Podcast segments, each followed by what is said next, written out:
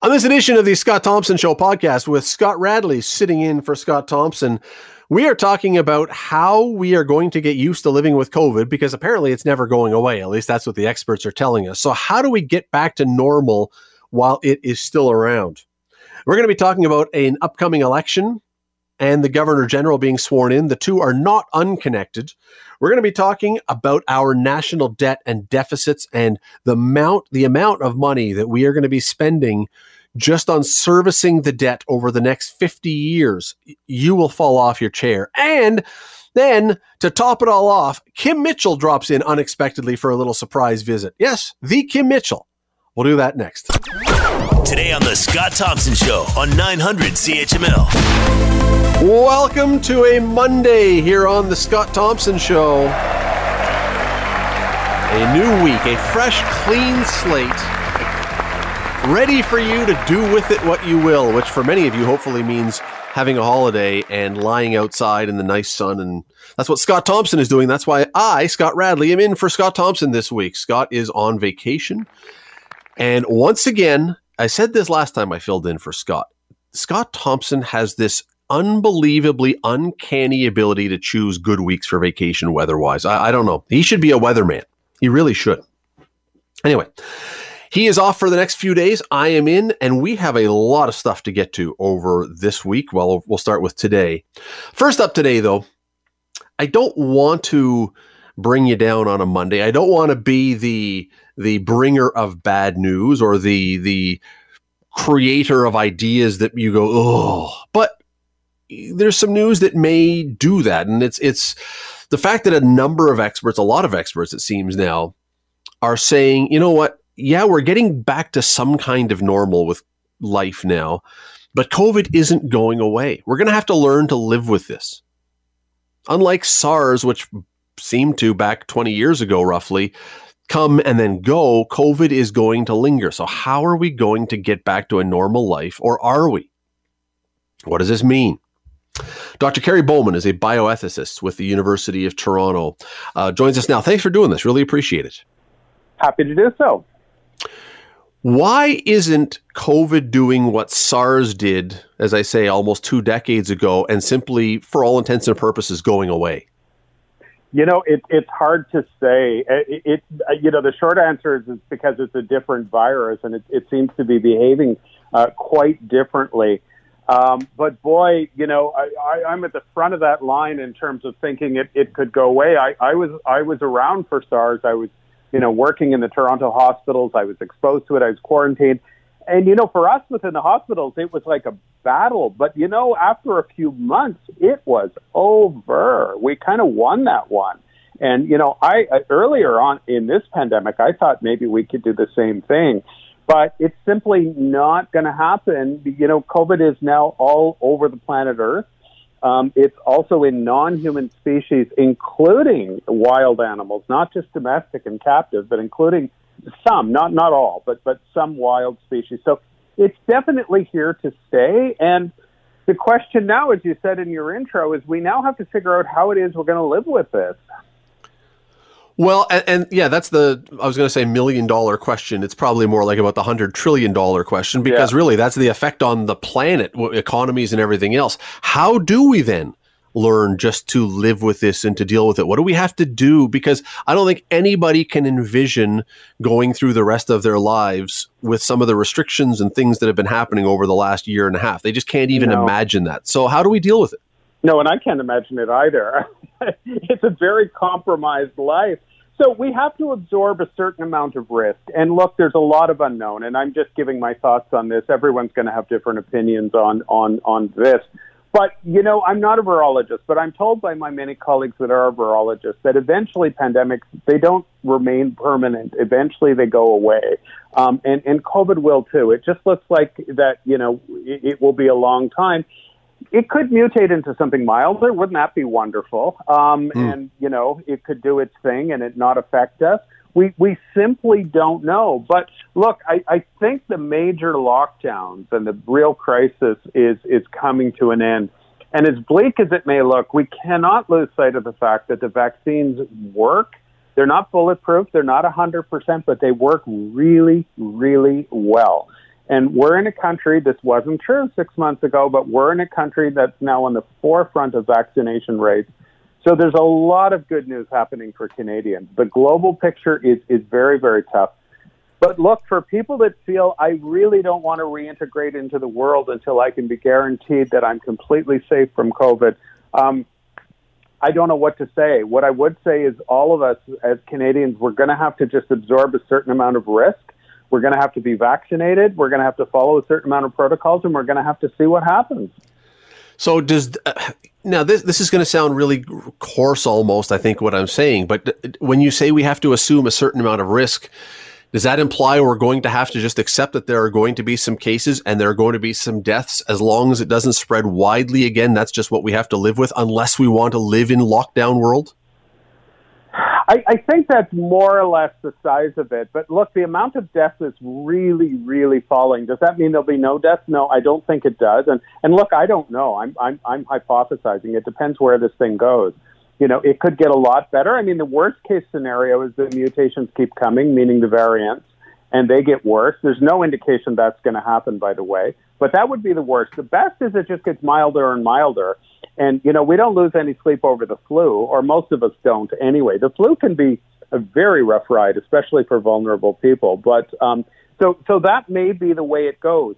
But, you know, this sort of siren you know, alarming. The all clear is here, like World War II. The whole thing's over. Uh, hmm. You know, that is simply not going to happen for a, such a long time uh, that we won't even probably notice when it does. So, um, but I do think we'll have a very livable uh, situation. I do think things will likely get a lot better quite quickly. But I think where we really have to be vigilant, and we have obligations as well, is the global picture is not good. It's much worse, and we've got to deal with that ethically and practically. But you know, we've got a lot of advantages as Canadians at this point. I am so glad that you raised the three letter word that I was going to raise because uh, I think this is going to be such an interesting discussion coming up this fall and winter. That's flu, of course. Um, yeah. La- last year, when we all masked and social distanced and stayed at home, the flu basically in Canada, li- uh, like literally almost was eradicated. It, like there was no flu in this country last year. and I'm wondering if we are now, if, if governments and doctors and others are going to look and say, you know what? We should be doing that masking and social. We should be enforcing that kind of thing throughout flu season because it also, as you say, it kills people. Are we are we walking down a beginning of a path now where it's not just COVID that we may have restrictions about because other things we've learned we can maybe stop or cut back, but it'll affect our lifestyle. Yeah, you know, it could, but you know, in a perfect world, I mean, from a viral perfect world, we'd all stay home and live in a bubble, and then we'd all be very happy and healthy. Well, not not happy, but but healthy. But you know, the the big challenge here is we have to decide how what kind of a world we want to live in. Yes, yes. You know, many people would say, and I, I think they somewhat have a point. You know, Canadians are among some of the most cautious people in the world to begin with.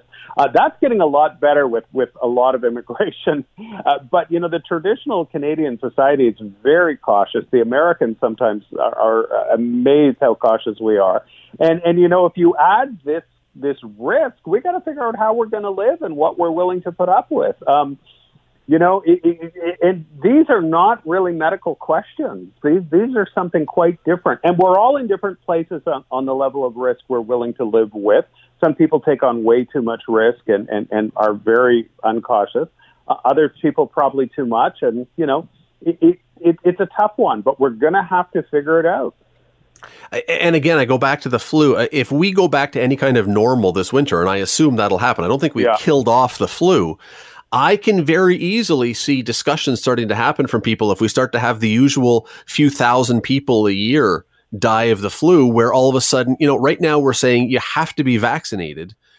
The flu shot has been a voluntary thing over the last number of years. I'm wondering if we're going to see almost mandatory flu shots, or you can't come to work, or you can't go in public, or whatever else. Well, whether we would tolerate that. Now, your flu point is a good one because I do know there's there's commentators and, and people within healthcare that said, you know, what we've learned here is we have to take major precautions for flu. Well, you know, society now needs to weigh in on how far we want to go with that. Um, do we really want to live in a mass world uh, wh- when threats really come down? and we have an ongoing threat of maybe, I'm going to say this, it could not be true, maybe low grade COVID as well as flu. How far are we going to go? Um, you know, these, these are the tough calls. And, you know, the question too is we've had public health officials kind of running our lives for about a year and a half now. Do we want that to continue? And I, I say this, I'm not a public health official per se, but, you know, I'm sort of part of that team uh, you know, a lot of people have had enough of that. Um, so, how far do we want to go with that? We've already got politicians running our lives. Do we really want public health people running mm. our lives as well? Um, because you know, the critics of, of many of the public health people said they, they they're not great at seeing past viruses. They're not great at the social fabric. They come to, sometimes don't get the social complexities of what it is they're proposing. That's what the critics would say. So, you know, I'm obviously coming up with no answers here, but I'm, I, you know, we, mm. we really as a society have to figure out a lot of this stuff on our own. Well, that's right. That's the balance, I guess, between living and staying alive. And you know, do we want, as you said, do we want to be alive and be healthy but have no life, or do we want to say, I'll accept that risk that I might get something, and but I want to be able to go out with my friends and go to a restaurant? And you know, I, if governments or medical people start pushing for the latter and saying, no, we really, when flu season comes, or if we have another outbreak of COVID, we really have to lock up again. I, I don't know if people now would accept those conditions, or if they are saying, I'm done, I've done it, I'm done, I'm taking yeah. that risk. No, and uh, you know, one of the huge advantages we have in Canada is that we have a fair amount of social cohesion on pandemic protocols. And if you look around the world, even in the last week, Australia and, and France, now we could say, well, those are extreme people, but they're people and they're part of the public are really pushing back. So, you know, what, what's the breaking point for Canada where people say, I, I, you know, I'm simply not willing to do this and this doesn't measure up with my assessment of risk. Some people already say that. I think we can do it because vaccinations are going well, and I think we can do it well, and I think it's one of the, the advantages of being Canadian. But, you know, conflict management is also a big part of, of public health, which has really been ignored.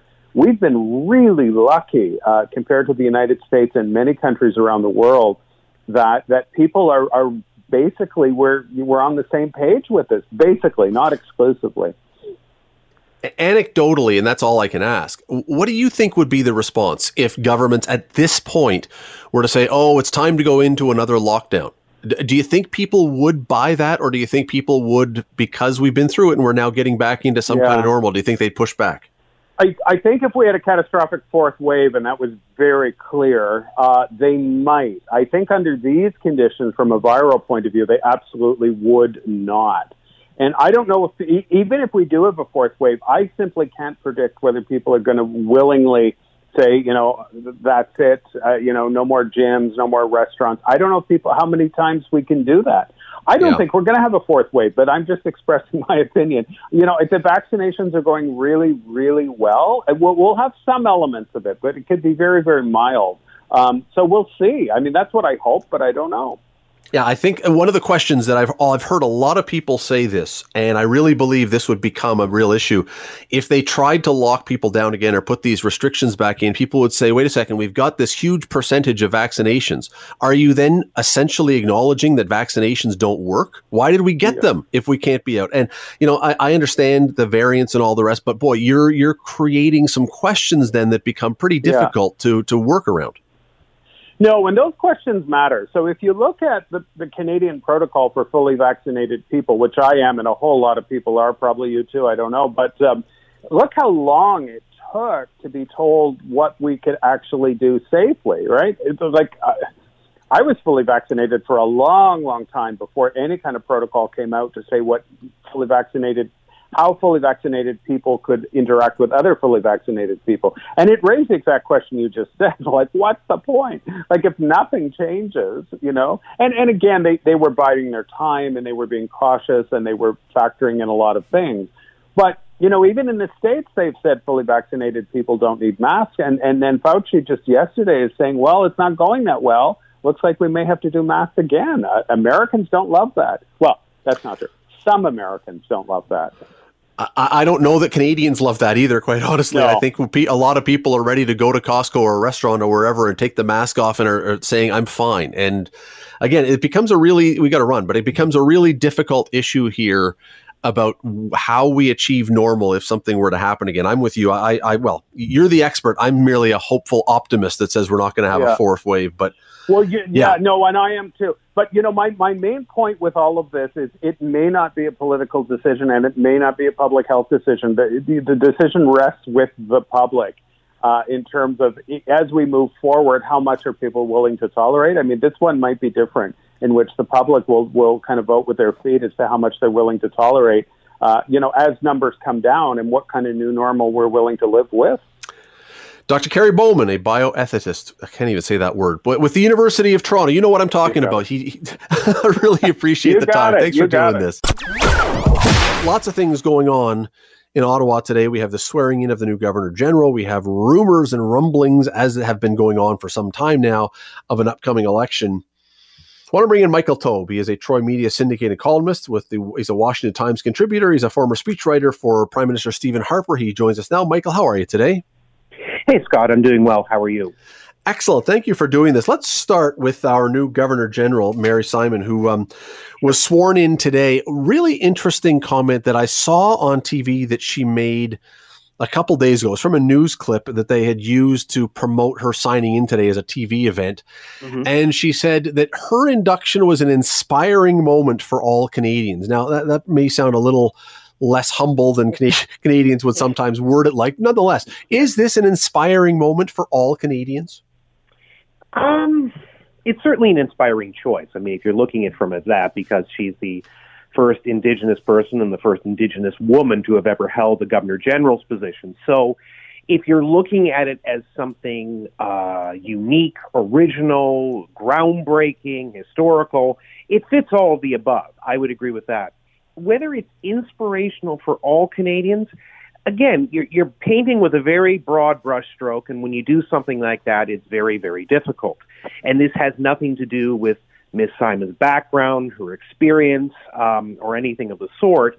It's just that, for example, a lot of Canadians look at the Governor General's position as a ceremonial role, which it actually is, and don't place a lot of great importance on it. Certainly, if you look at it from the traditional or historical role that it has had as the Queen's representative in this country and the role that Miss Simon will play for various things, including the opening of Parliament and some of her duties as Governor General, where she will meet other dignitaries, etc. Yes, there's obviously something to the role, but a lot of Canadians, for example, probably see Mary Simon elected to the role. They are certainly or are placed in the role. They're probably happy by the fact that someone different other than Julie Payette is now currently sitting there, and they're taking a wait and see approach, like I am, to see what happens. But to say it's an inspirational choice, I understand why she would have said it. I can certainly understand why some people would have felt it. But if you're going to say that every Canadian from coast to coast to coast believes that, to be fair, that's not the case. Hmm. Yeah, I, I think a lot of Canadians might have been more inspired by Maggie MacNeil winning a gold medal in Tokyo over the last. Sure. I mean, and again, not to be like inspirational is an interesting word, and the irony I think is that the best governors general that we've seen in the last number of decades seem to be the ones who are, for all intents and purposes, the ones who are the most invisible and yet, if she follows that path and follows the lead of those better and best governors general, I wonder how inspirational you can be when you're trying to remain in the background almost. Yeah, exactly. Look, one of the be- one of the better governor generals we've had in this country was David Johnston. I'm not saying mm. that because of the tie-in to Stephen Harper's government. It's the fact that Mr. Johnston did his role, did it quietly, didn't have any controversy, and finished his term from start to finish in a very positive light that if Mary Simon does the same thing from start to finish, no matter how long her tenure is, she will be remembered in that same vein, and that's a good thing. You're absolutely right in the sense that governor generals who get too involved in the system, and Julie Payette is not the only one, obviously. Adrienne Clarkson, for example, had her own issues while she was governor general. Um, but the ones that tend to be quiet are the ones who tend to be best suited for the role and are a best fit for the role. And we'll see. In time, Scott, we'll know if Mary Simon fits that list as well. Well, and based on everything that I've read about her or heard about her, I mean, I fully expect her to be very dignified in this position, which would be She kind of has to be, doesn't she? oh, and yeah. again, not to after Michaëlle Jean and Adrienne Clarkson and Julie Payette, I don't think Canadians are eager to be reading about the Governor General because of stuff going on in you know the social pages. I, I think they just want someone who goes and quietly goes about the job and doesn't want a scandal.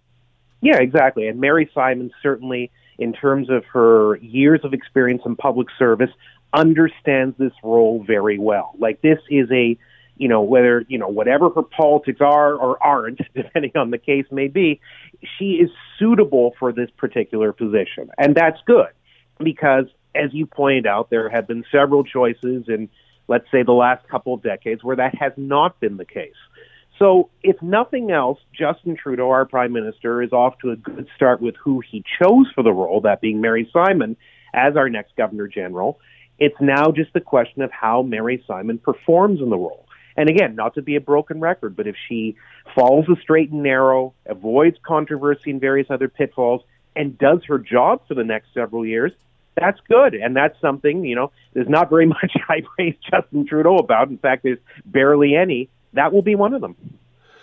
I'm sure it's just a coincidence that we finally got around to getting a governor general right around the time we're hearing about the federal election, since you need a governor general to dissolve parliament to be able to have an election. I'm sure that's just a coincidence, or or does one plus one equal two in this case? Well, sometimes one plus one does equal two, but then on other occasions, one plus one equals three, as they say. But um, I think in this case, it's kind of twofold. Yes, there, there is a bit of a coincidence in terms of the timing. I don't dispute that because we know that we will be in a federal election before long. Some people are suspecting it'll be in August. My sense is still that it'll be in mid September somewhere, but regardless of a few weeks, we are getting closer to it. But on the other hand, to be fair, Scott, no matter who the prime minister of the country was, that position, that being the governor general of Canada, that position needs to be filled. And based on the disgraceful way Julie Payette handled things and the you know the, the the less than honorable way she was removed from that role we needed somebody better in there. So, if nothing else, Mary Simon as a jumpstart is way, way ahead of the curve when it comes to Julie Payette's tenure as Governor General.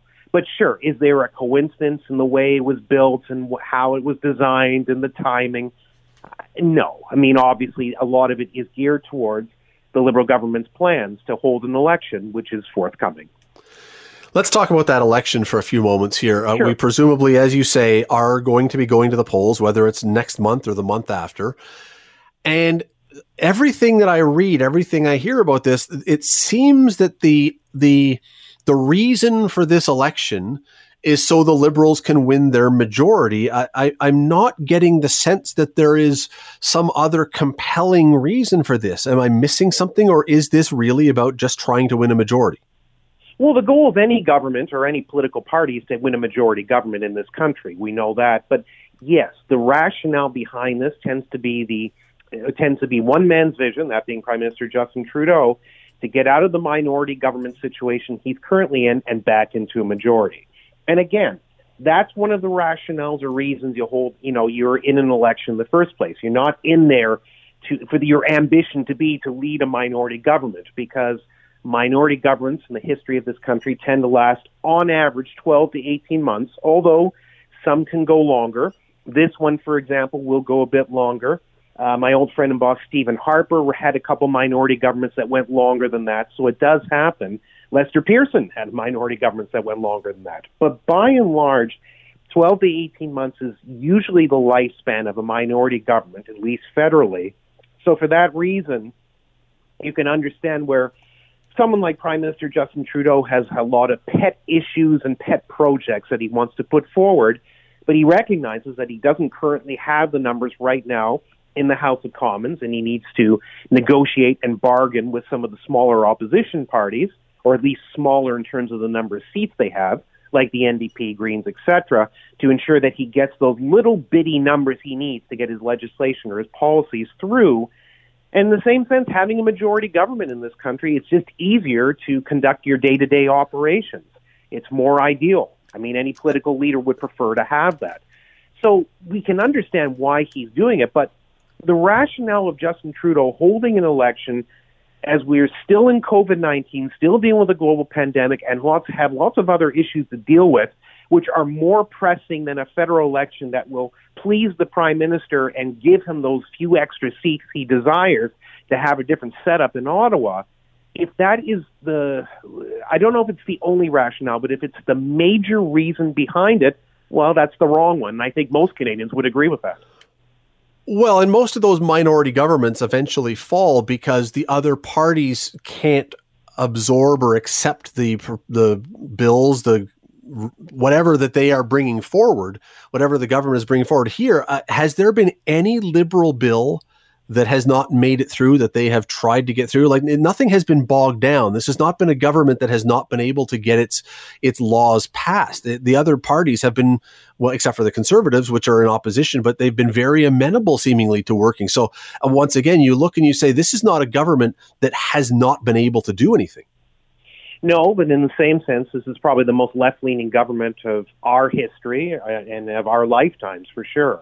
And for that reason, in a House of Commons in Canada, which is largely has parties largely to the left, including the Liberals, who are more left, far to, further to the left now than they've ever been before.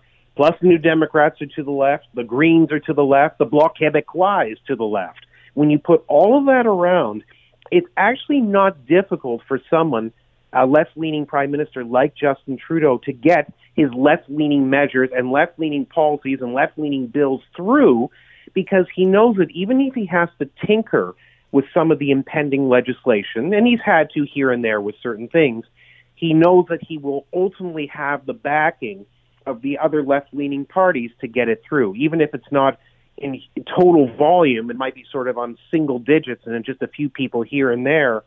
He's able to get most of the things that he wants from you know, taxes, the size of government, environmental policy, uh, foreign policy, etc he's able to get most of that legislation through. And for that reason, yes, he's in a very comfortable situation. But again, unsurprisingly, like most prime ministers who are prime ministers in a minority government situation, they want to get out of it as quickly as possible and get that majority so that they don't need to build alliances, build working relationships, and ensure that their legislation can just get through as is. However, no matter what, whether Justin Trudeau wins another majority government in the next federal election, another minority government, or loses, no matter who's in charge, you're still going to have a conservative dominated Senate in Canada.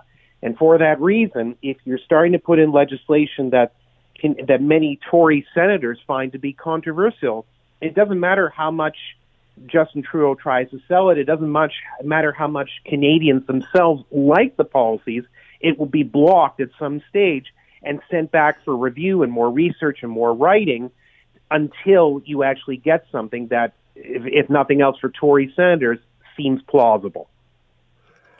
If the idea is that this election is largely so the liberals can try and win a majority government. And for a long time, it looked like that was lining up, that it was going to be maybe even an easy run. There's a new Ipsos poll out that came out a couple days ago that says that the Liberals' lead has shrunk. Now we're still a ways from the election, whenever that is.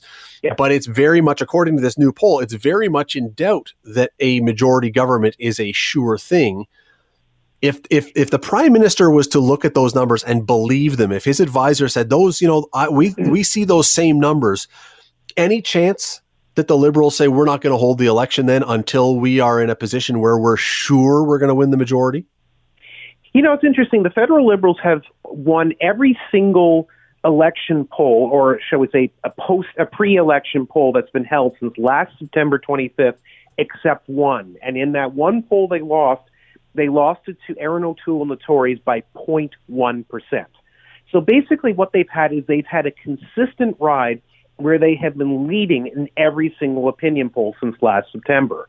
Now, even if you take opinion polls with a grain of salt, and you'd be wise to, that's obviously something that would give any government enough confidence to pull the trigger, you know, and, and let the writ drop and have another election to get the goals and, and get the achievements that they want to actually accomplish. At the same time, all the numbers that the liberals have been showing since last September, except for a few polls here and there, show them sort of in the neighborhood of the mid 30s 33, 34, 35, sometimes on the cusp of 36, 37%. Again, they've been a little higher, they've been a little lower, but around there. all those numbers don't necessarily equate to a majority government.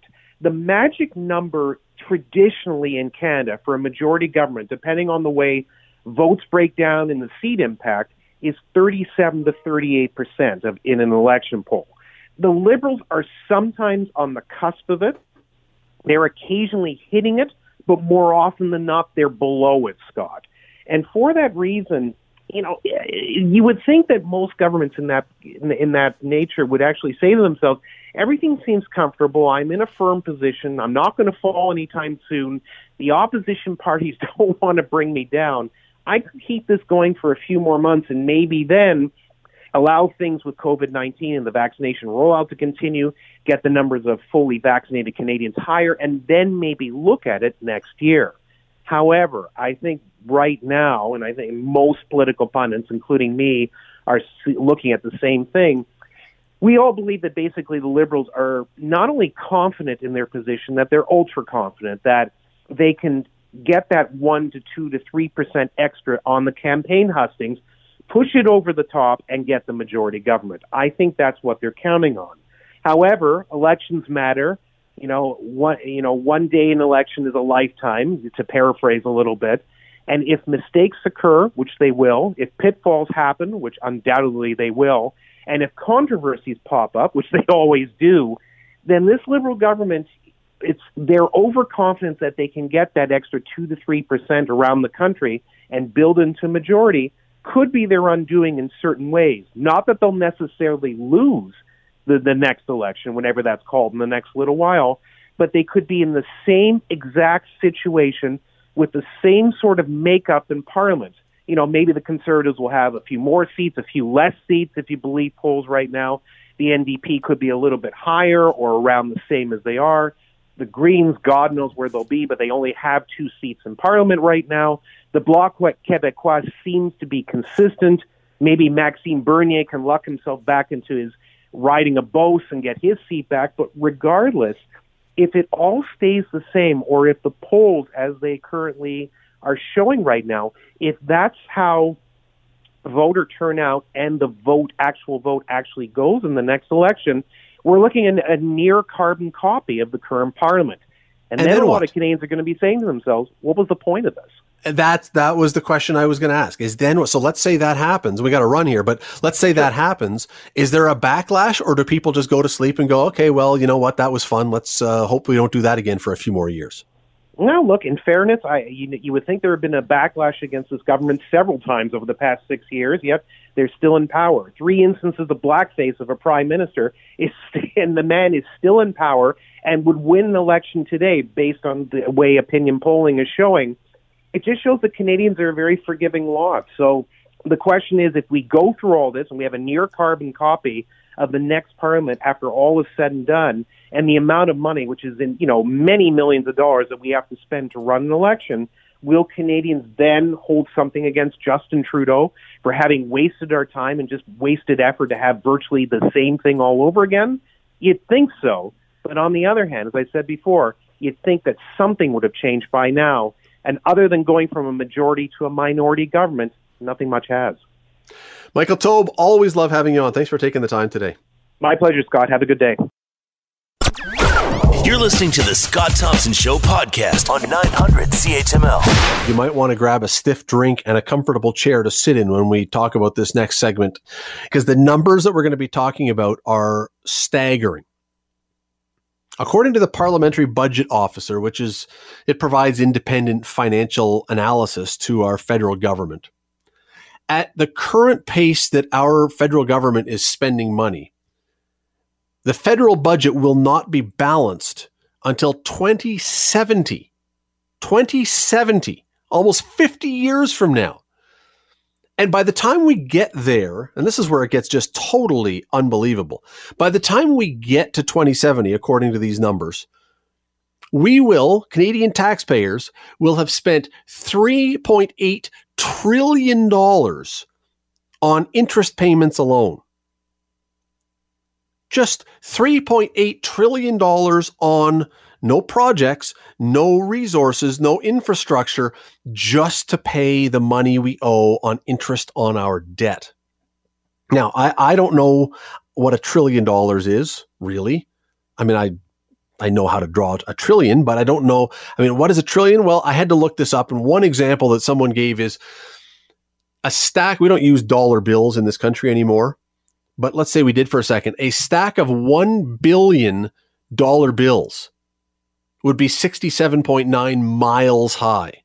A trillion dollar bills piled up would be 67,866 miles into space. That sounds unfathomably, unbelievably uh, difficult to imagine. You get the point. It's a just a staggering amount of money, what a trillion is. And we're talking, we're going to waste 3.8 trillion just to pay the interest. I want to bring in Franco Terrazzano, who's the federal director of the Canadian Taxpayers Federation. Franco, thanks for doing this today. Really appreciate it. Hey, Scott. Well, thanks so much for having me on today. I as as I look at this and I try to wrap my head around 3.8 trillion dollars, all I can think is that's an astonishing amount of money to flush down the toilet. Well, yeah, it absolutely is. And that really puts uh, a real emphasis on why these numbers are so mind boggling, right? Because those interest payments, it's really no bang for our money, right? That's $3.8 trillion that the government keeps going down the same course that, that can't go to health care, it can't go to fixing roads, it's not going back into our pockets to help us put food on the table. All of that money would be going to the bond fund managers just to serve the government debt. And it really underscores why it's so important for our federal politicians, our members of parliament in Ottawa, to really start taking deficits serious and to have a plan to rein in all of this deficit spending that we see. I just don't I just don't see how it's sustainable. I mean, we can probably pay it. We can probably raise taxes and do whatever else. So sustainable that way. We can probably make the payments, but $13.8 trillion, as you say, not going into hospitals or not going into roads, or, you know, these are things that we're going to need to fix at some point. And that's money that's not available to us. It's, I, I just don't see how we continue to do it.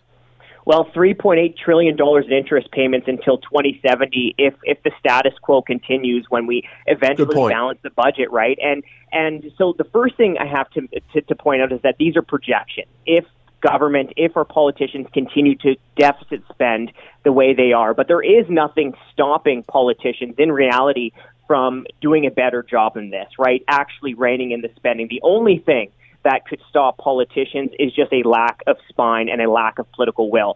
Um, but one thing that we have to point out is we have to remember that all of this debt um, it has to get paid back one way or another, right? Th- this money is not going to fall from the sky. It has to come from taxpayers' pockets one way or another if these politicians don't rein in spending. And, and so when we hear the Trudeau government, because we have been hearing the, the Liberal government make these huge spending announcements as of late, I think the important question for, for Canadians to be asking is, well, how are you going to pay for all of that, right? We already have massive deficits. The PBO says that if things don't change, deficits are going to continue, debt is going to pile up. So we need to be asking our politicians, oh, yeah, you want to spend all that money? Well, how are you going to pay for it? See, I'll disagree with one thing you just said, uh, which is when you say this debt has to be paid back eventually. Does it? Because I think that the bond managers and other people who are happily accepting these trillions of dollars in interest payments would be quite thrilled if we never paid it back and just kept paying interest. Well, then we're going to keep losing more and more money. But of course, but eventually the, the, tough decisions will be forced on us. And, and, let me just point back to the 1990s and the, and the late 1980s.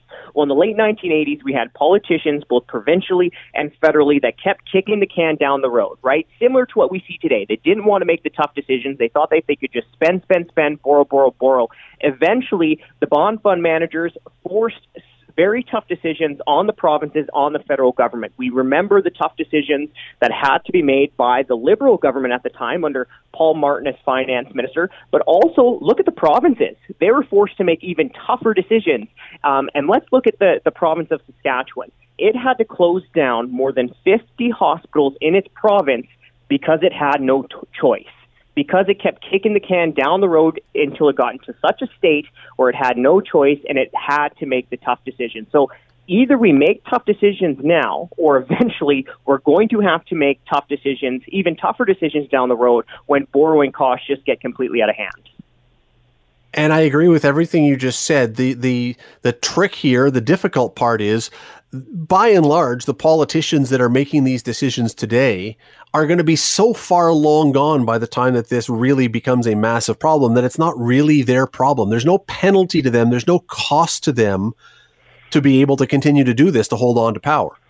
Yeah, and they're spending other people's money right? They're not spending their own money. I mean, uh, of course, you're going to be more frivolous when you're spending your friends' money or other people's money than when you're spending your money. And really, there's there's two ways that that we have to go about fixing this. And, and the first one is that we have to understand that there is no silver bullet. It, it really is going to take pressure from Canadians, from taxpayers, to push our politicians to say, hey, we can't afford all this. This isn't sustainable. We don't have tens of thousands of dollars lying around to be paying for your credit card bills. So that is the most important thing. We need, uh, like Canadians, the public, uh, to raise awareness of this and to push politicians to spend more sustainably. The second thing, and something that we've pushed uh, for legislation, is is types of balanced budget legislation. We we have seen that in the provinces that did work well in a province such as Alberta, where you actually limit uh, the amount that politicians can borrow. So I would say between those two things, those would both be steps in the right direction. But we definitely have to hold our politicians' feet to the fire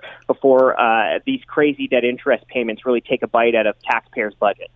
Okay, and where is the evidence that Canadians are going to do that? Because anytime any government tries to cut something, they get criticized. You're going to kill people. People are going to die. And anytime a government comes out and says, we're going to spend billions, and I'm not talking just federally, I mean provincially or wherever else, uh, that's seen as a good thing. That's a compassionate thing. That's so there's no, to me, there's no evidence that Canadians are pushing to have these cutbacks or these belt tightenings done. Well, we're, we're all push back just a little bit on that is, is, is you know, one thing that I hear from broad sections of, of Canadians, uh, all demographics, all regions of Canada, is I hear people are worried about the cost of living. That is one thing that I hear uh, constantly, or people are worried about the cost of living. And one of the major influences on cost of living is taxation, right? Like, like even if we're just talking about driving from home to work to pick up the kids and stuff like that. I mean, carbon taxes, gas taxes, things like things like that make up a huge portion uh, of our cost of living. Um, well, if these politicians continue to spend, they're, they're going to have to raise taxes. And I think that's when many Canadians are going to be pushing back, is because the cost of living will increase if our politicians don't rein in this spending. And yet we're seeing, I mean, just here in Hamilton over the last number of days, we've had a massive announcement about public housing. We've had a massive announcement about public transit, both important issues. Um, However, very costly and, and ironically, and I'm sure I'm not, it's not really ironically, uh, these announcements coming shortly before we're expecting an announcement on a federal election. I'm sure that's just a coincidence that these, these big ticket items all over the place are being dropped, but uh, like there's no sign of any slowing down in the spending.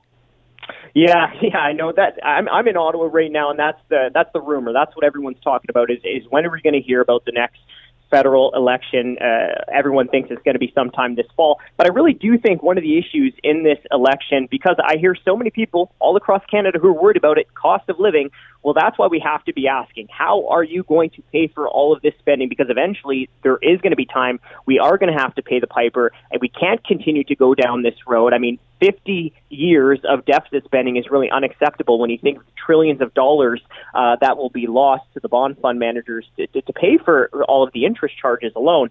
Um, but, but, but essentially, I, I do think that the cost of living is, is, is such a big factor that Canadians are worried about, and I do think that will take center stage in the election. Now, one thing I have to, you know, just bring up one more time when we hear all of this money being spent, all these politicians making these huge announcements, we have to always be wondering and asking and pushing our politicians to answer this straightforward question. The government is broke, so how are you going to pay for it?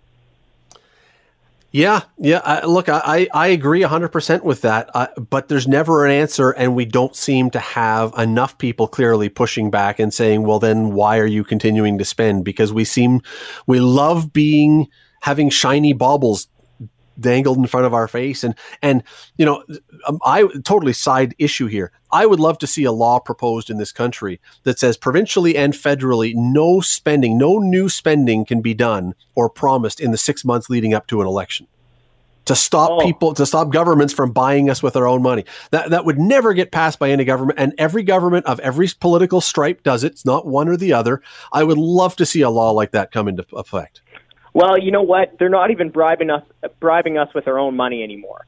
They're with our grandkids, with our kids' money and our grandkids' money. Absolutely. I, you know, I, I would love to see a law like that put into place too, along with a law with balanced budget legislation. Right? If if you're if you have a huge deficit, well, there has to be a law passed where within you know three, four, five years you have to balance the budget. Here's the targets that you have to meet, and if you don't meet those targets, then MLAs, ministers, they should they should have to take pay cuts for not making their targets, right? Uh, in the mm. private sector, outside of government, when we don't do our job well, we get punished for it, right? Um, and that should be the same thing within government. However, at the federal level, at least, we've seen our members of parliament pocket pay raises year after year after year. And I think this is going to land like a bombshell to your listeners. But during COVID 19, we have seen our members of parliament in Ottawa pocket two pay raises while so many in the private sector have struggled, taken pay cuts, lost their jobs, so many small businesses lost their business, and yet we've seen our members of parliament pocket two pay raises.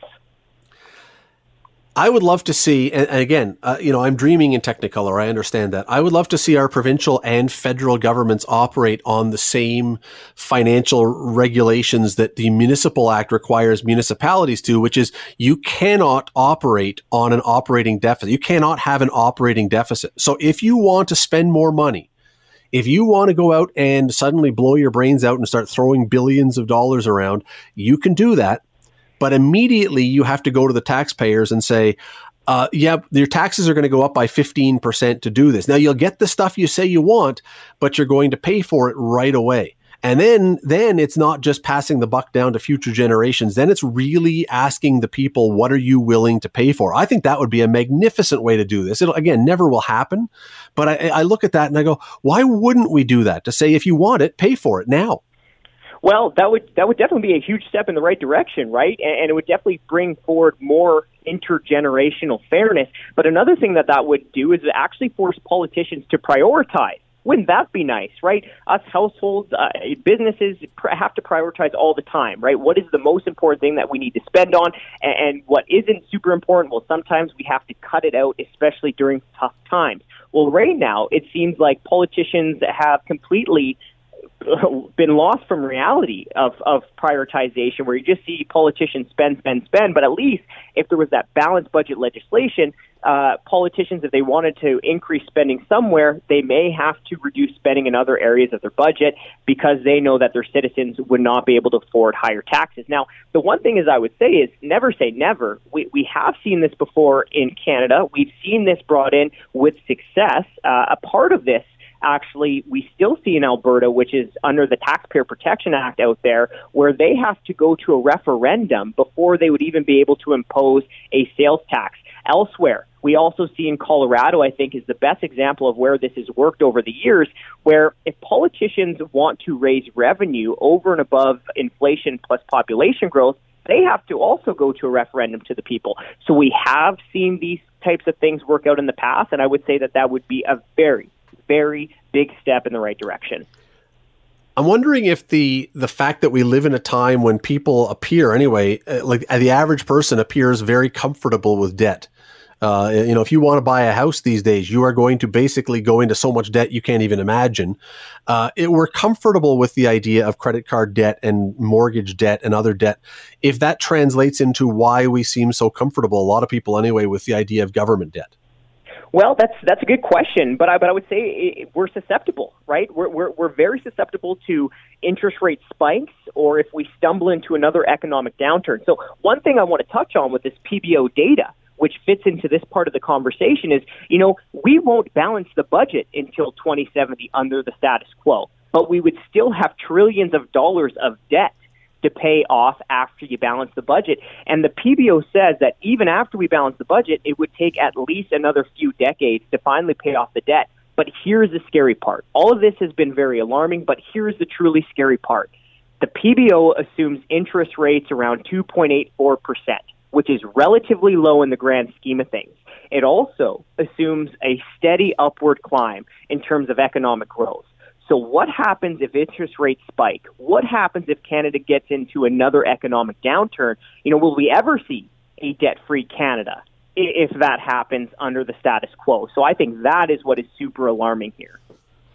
Yeah, and if the day ever comes that the the amount we have to pay in interest starts to gouge into the things that we want to pay for, you've got two choices. You cut, which we know no politician likes to cut, or you increase taxes. Either way does not sound very appetizing for the average Canadian.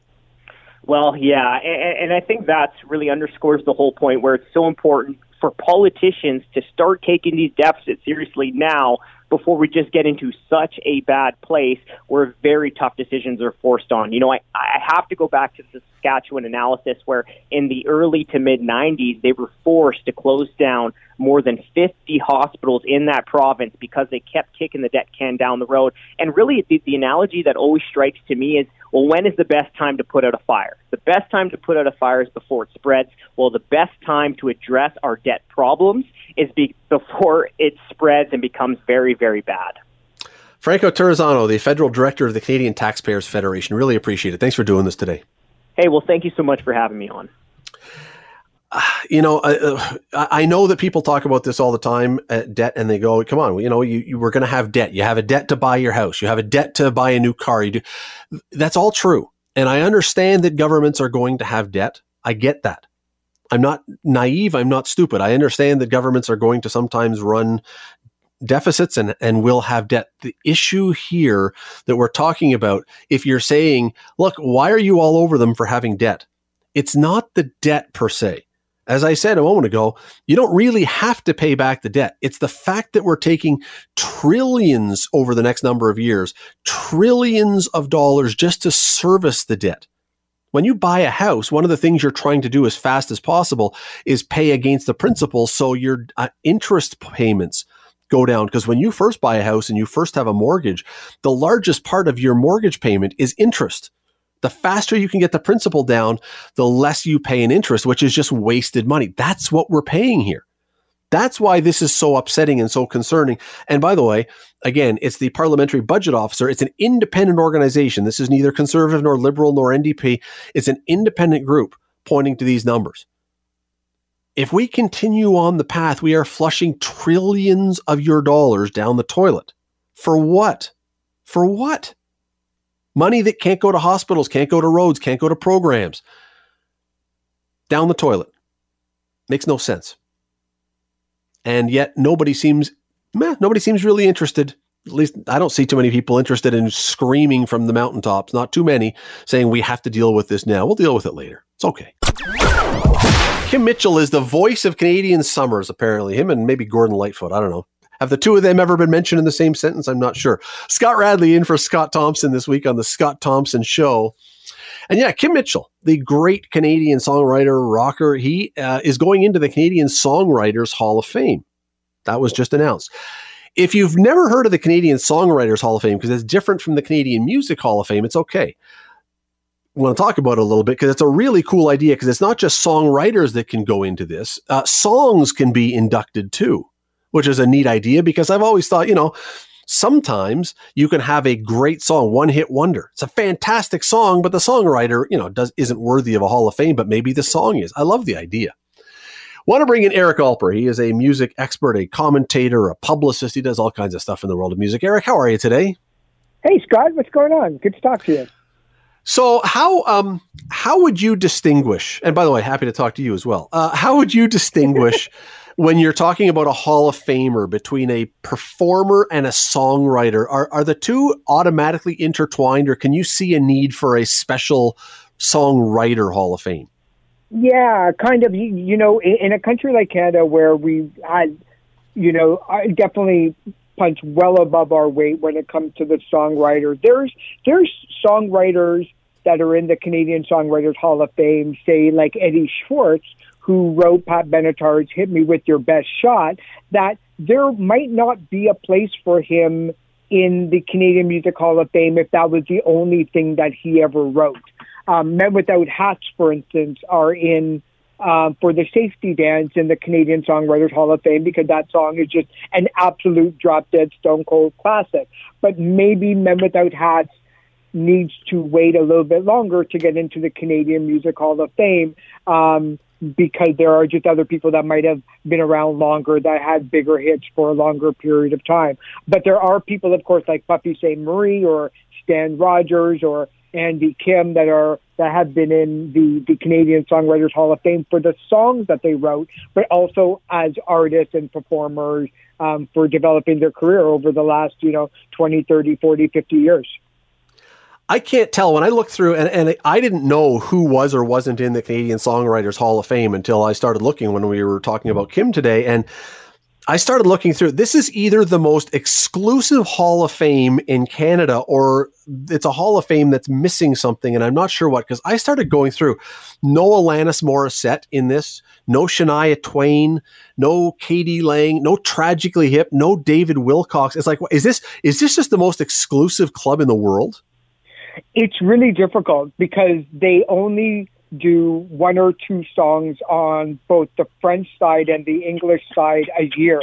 And when you do that, there's going to be a lot of songs that are in the, the Canadian Songwriters Hall of Fame that, that get left out.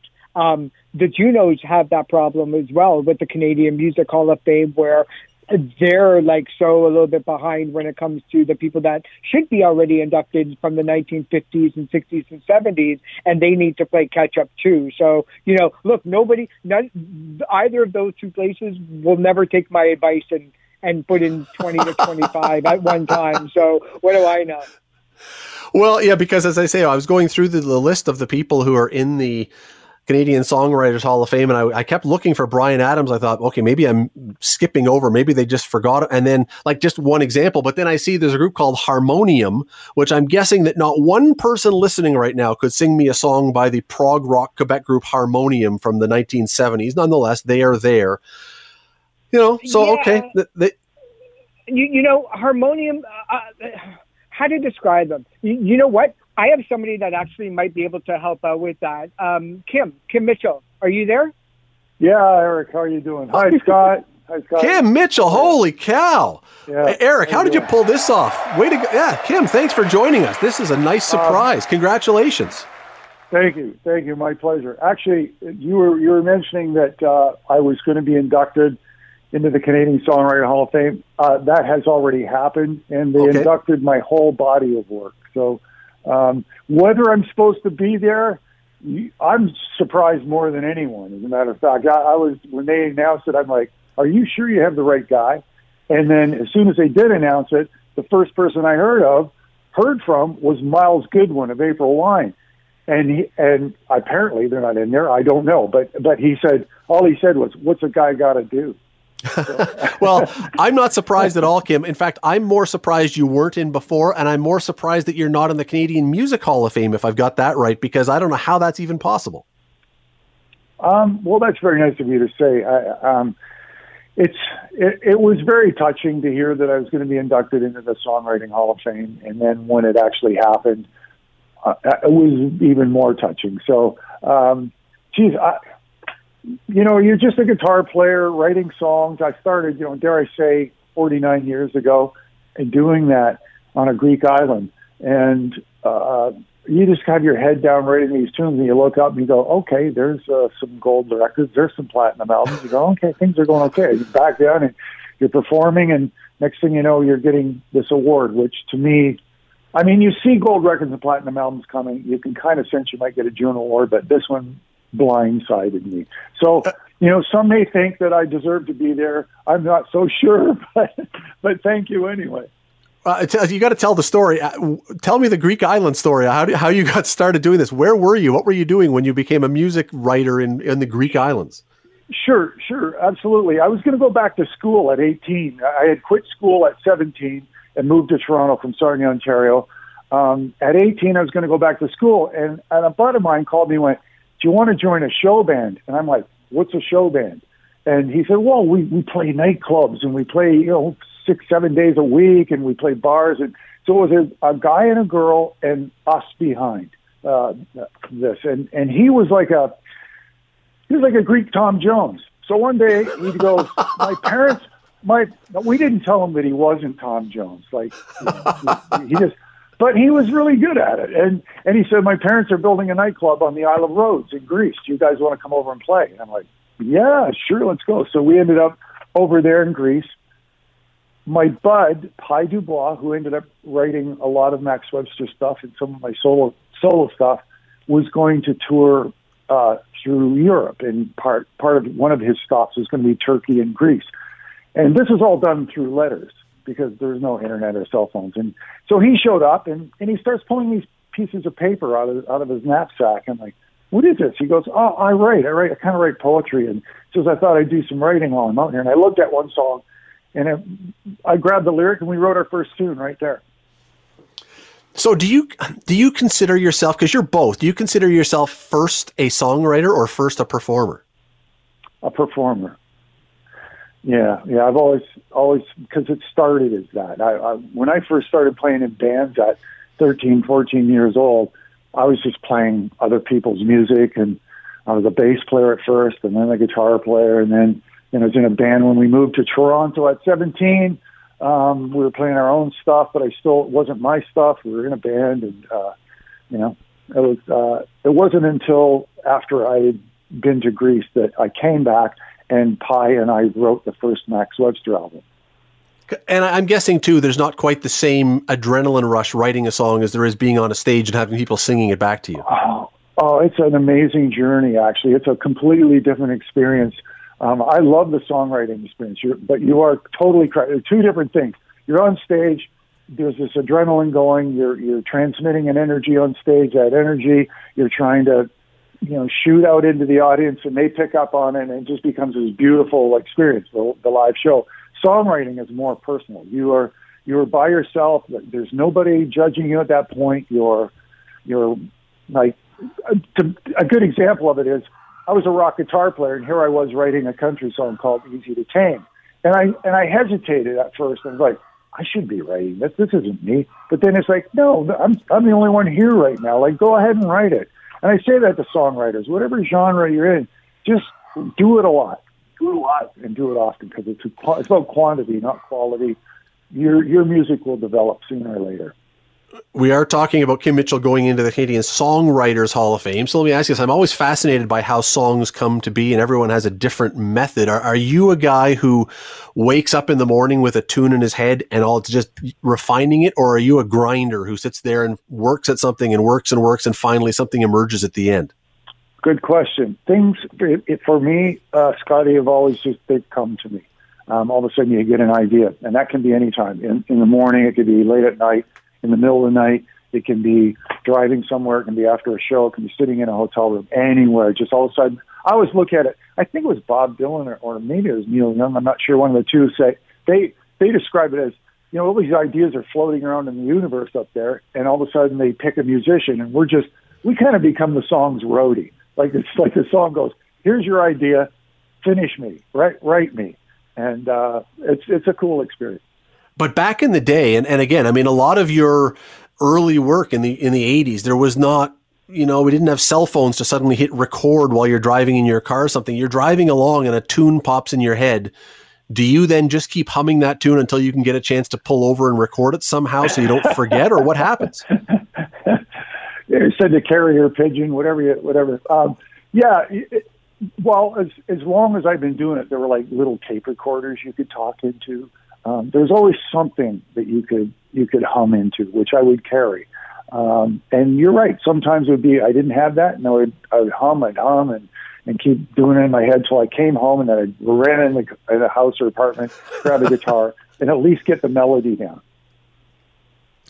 Do, do you know when you're writing something that it's going to be a hit? Because you've had a bunch of hits and you've had a bunch of songs that weren't necessarily hits. Can you tell when you're doing them which ones are going to click? Nobody ever knows. I, I don't believe anybody knows. I think, and and I think looking at writing hits is the big mistake. I I think, you know, and I know it happens. I know there's writing teams, there's formulas, but for me, it's always just been, I'm writing a song. I want to I want to get this song to where I love it, and beyond that, I have no control what's going to happen to it after. You know, Rock and Roll Duty was written in 20 minutes. Patio Lanterns was an absolute pain to get recorded. And I wanted the song off the record, but I didn't. But so I don't, you know, never really know. Uh, Greg Wells, who produced my album, he did apologize by One Republic. I mean, he's done he's done a lot of stuff that he told me. He said the band didn't want that song on the record, the label didn't want it, and he said I listened to it. He says, "Come on, like, like let's just give it a try." Like they said, "No, it's a terrible song," and look what happened. I was going to play something for Eric. I didn't know Kim was coming on today, so I was going to play something for Eric. I want to play it for you. It's kind of a funny thing. It's about 30 seconds here. I want you to take a listen to this, Kim, because I'll, I'll follow up with a question after this, but this was on social media for a while. Take a listen. Here's how to make an ACDC track in 30 seconds. First, you need drums. Then you need bass. Then you need guitar. All you need to know are three chords A, D, and G. Put them together in any order. And do your best impression of Marge Simpson. What's that? Look out! Dog on the road! What's that? Look out! Dog on the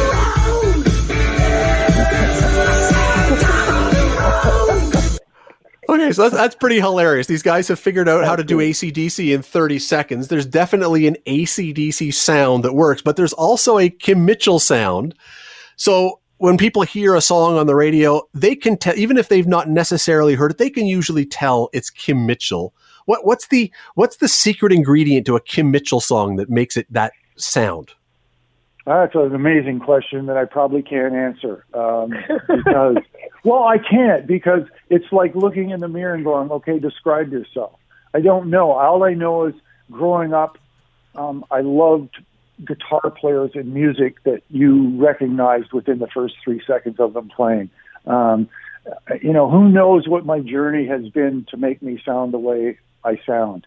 I took lessons. I think that that has a bit of a uh, a, a thing about w- my sound. I think the fact that I picked up Peter Fredette, uh, great singer who sings all we are, I think that has been part of it. It's it's a combination of a lot of things that that is always, has always been a moving target, if that makes any sense. Maybe Eric can answer it better because I mean Eric knows way more about music than both you and I put together, Scotty. So. That's true. That is true. Eric, what do you think? Is there a is there a secret to the Kim Mitchell sound? Um, you know what? I don't know if there is, but I will tell you something though. I remember I I was too young for the Max Webster stuff. Um, so I got into him when he was like selling out Kingswood in Toronto with Go for a Soda. And, you know, when you go back to his hits, you realize that they're all rock and roll, they're all upbeat. And then he came out with All We Are. And that was it. I think if he didn't do anything after that, that was the song that I think solidified a brand new generation of people who understood that Kim Mitchell was a songwriter and that he was able to make his choruses double choruses and his verses be choruses as well. It was remarkable. I mean, look, the easy answer would have been to give me the ACDC one because it would have been like, look, if it's a ballad, it's not an ACDC song. But with Kim Mitchell, I think you can go all over the place. But I think it's just that classic songwriting that you know you're going to get a really great song out of it. Yeah, it's a good point, Eric. You know, you know who taught me about songwriting because I knew nothing about it in Max Webster. And then one day, Rick Emmett sat me down and he goes, "Triumph, yeah. Do you, do you do you know do you know about B verses and bridges and their function? And do you know about this part of a song? And do you know about secondary information and counterpoint?" I'm like, "What are you talking about?" and and he's and he said, talked to me about this for a. It was probably the best music songwriting lesson I I had ever had. So I sort of learned a lot right then too. So uh, there really are no rules. All rules are meant to be broken, but who knows why we do what we do and why we sound like we sound.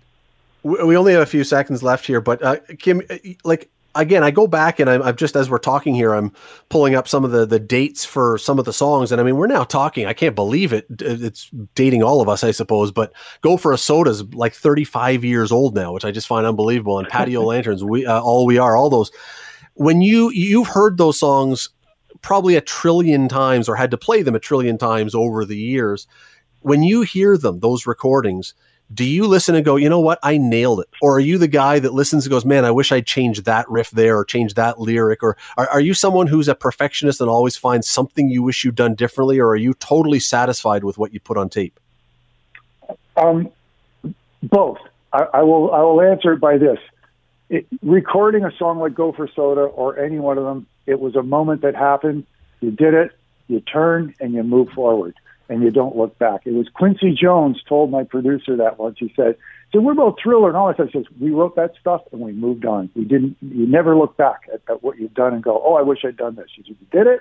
You did your best. You got it to as good as it could be, and bang, off to the next one. It is. Uh, this has been a great surprise. Did not know Kim Mitchell was going to be joining us, uh, but we were talking about Kim Mitchell being inducted into the Canadian Songwriters Hall of Fame. Long overdue. Kim, thanks so much for doing this. Now we got to get you into the Canadian Music Hall of Fame where you belong as well. But really appreciate oh, the time today. Thanks for doing this. Well, th- thank you. Thanks for having me on. And nice to hear from you too, Eric. I didn't even get to answer the question about harmonium. So next time. That, next okay. time, but that is Eric. So we started this with Eric Alper. That's the other voice you're hearing, who's a music publicist. And like Eric, thanks for making that happen. I that was a that was an amazing, unexpected surprise today. So thanks for doing this. Happy to do it, man. Anything for CHML and you, you know that. There we go. Thanks so much, guys. The Scott Thompson Show, weekdays from noon to three on 900 CHML. Oh, this is the Scott Thompson Podcast, available on Apple Podcast and Google Podcast or wherever you get yours. And don't forget to subscribe, rate, and review so you don't miss a thing. I'm Scott Thompson, and thanks for listening.